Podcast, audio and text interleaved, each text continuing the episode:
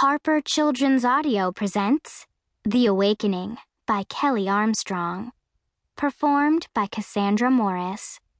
Copyright 2009 by KLA Fricke, Inc.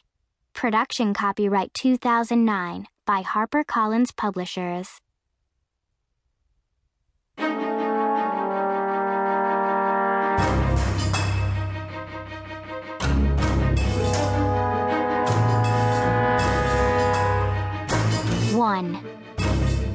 When the door to my cell clicked open, the first thought that flitted through my doped up brain was that Liz had changed her mind and come back. But ghosts don't open doors.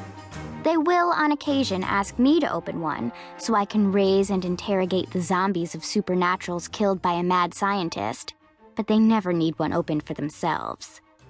I sat up in bed and rubbed my bleary eyes, blinking away the lingering fog of the sedative.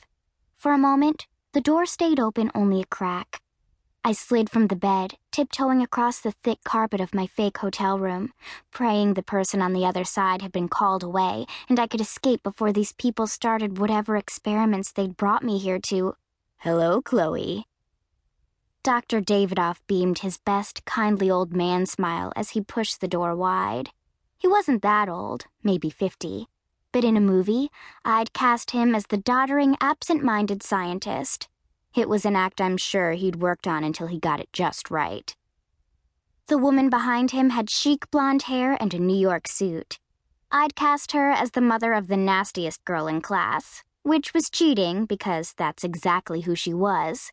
Mother of Victoria Tori Enright, the one housemate we'd left out of our plans when we'd escaped from Lyle House, and for good cause, considering she was one of the reasons I'd needed to escape.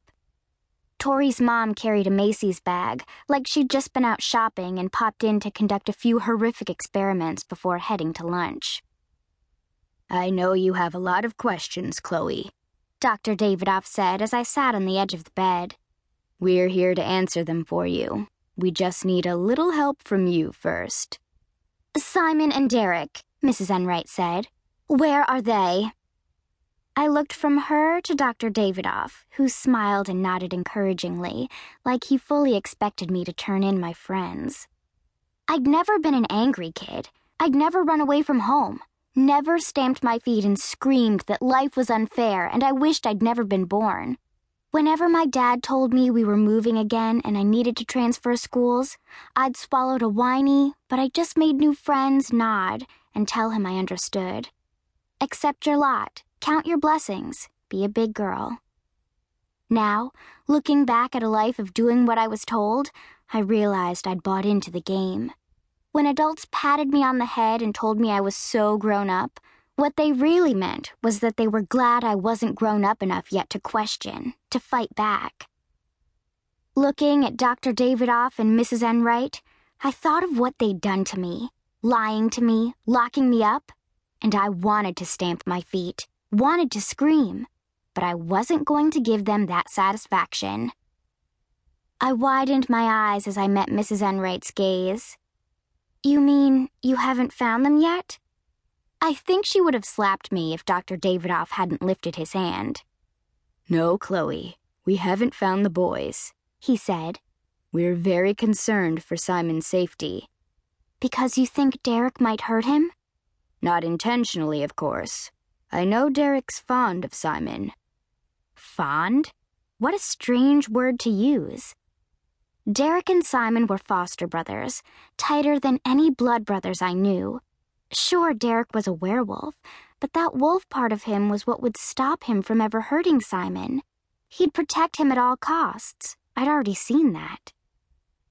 My skepticism must have shown on my face, because Dr. Davidoff shook his head as if disappointed in me. All right, Chloe. If you can't spare any concern for Simon's safety, maybe you can for his health.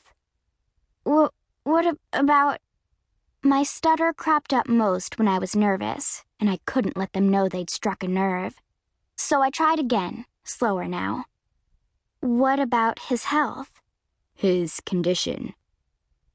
Apparently, I wasn't the only one who watched too many movies. Now they would tell me that Simon had some rare medical condition, and if he didn't get his.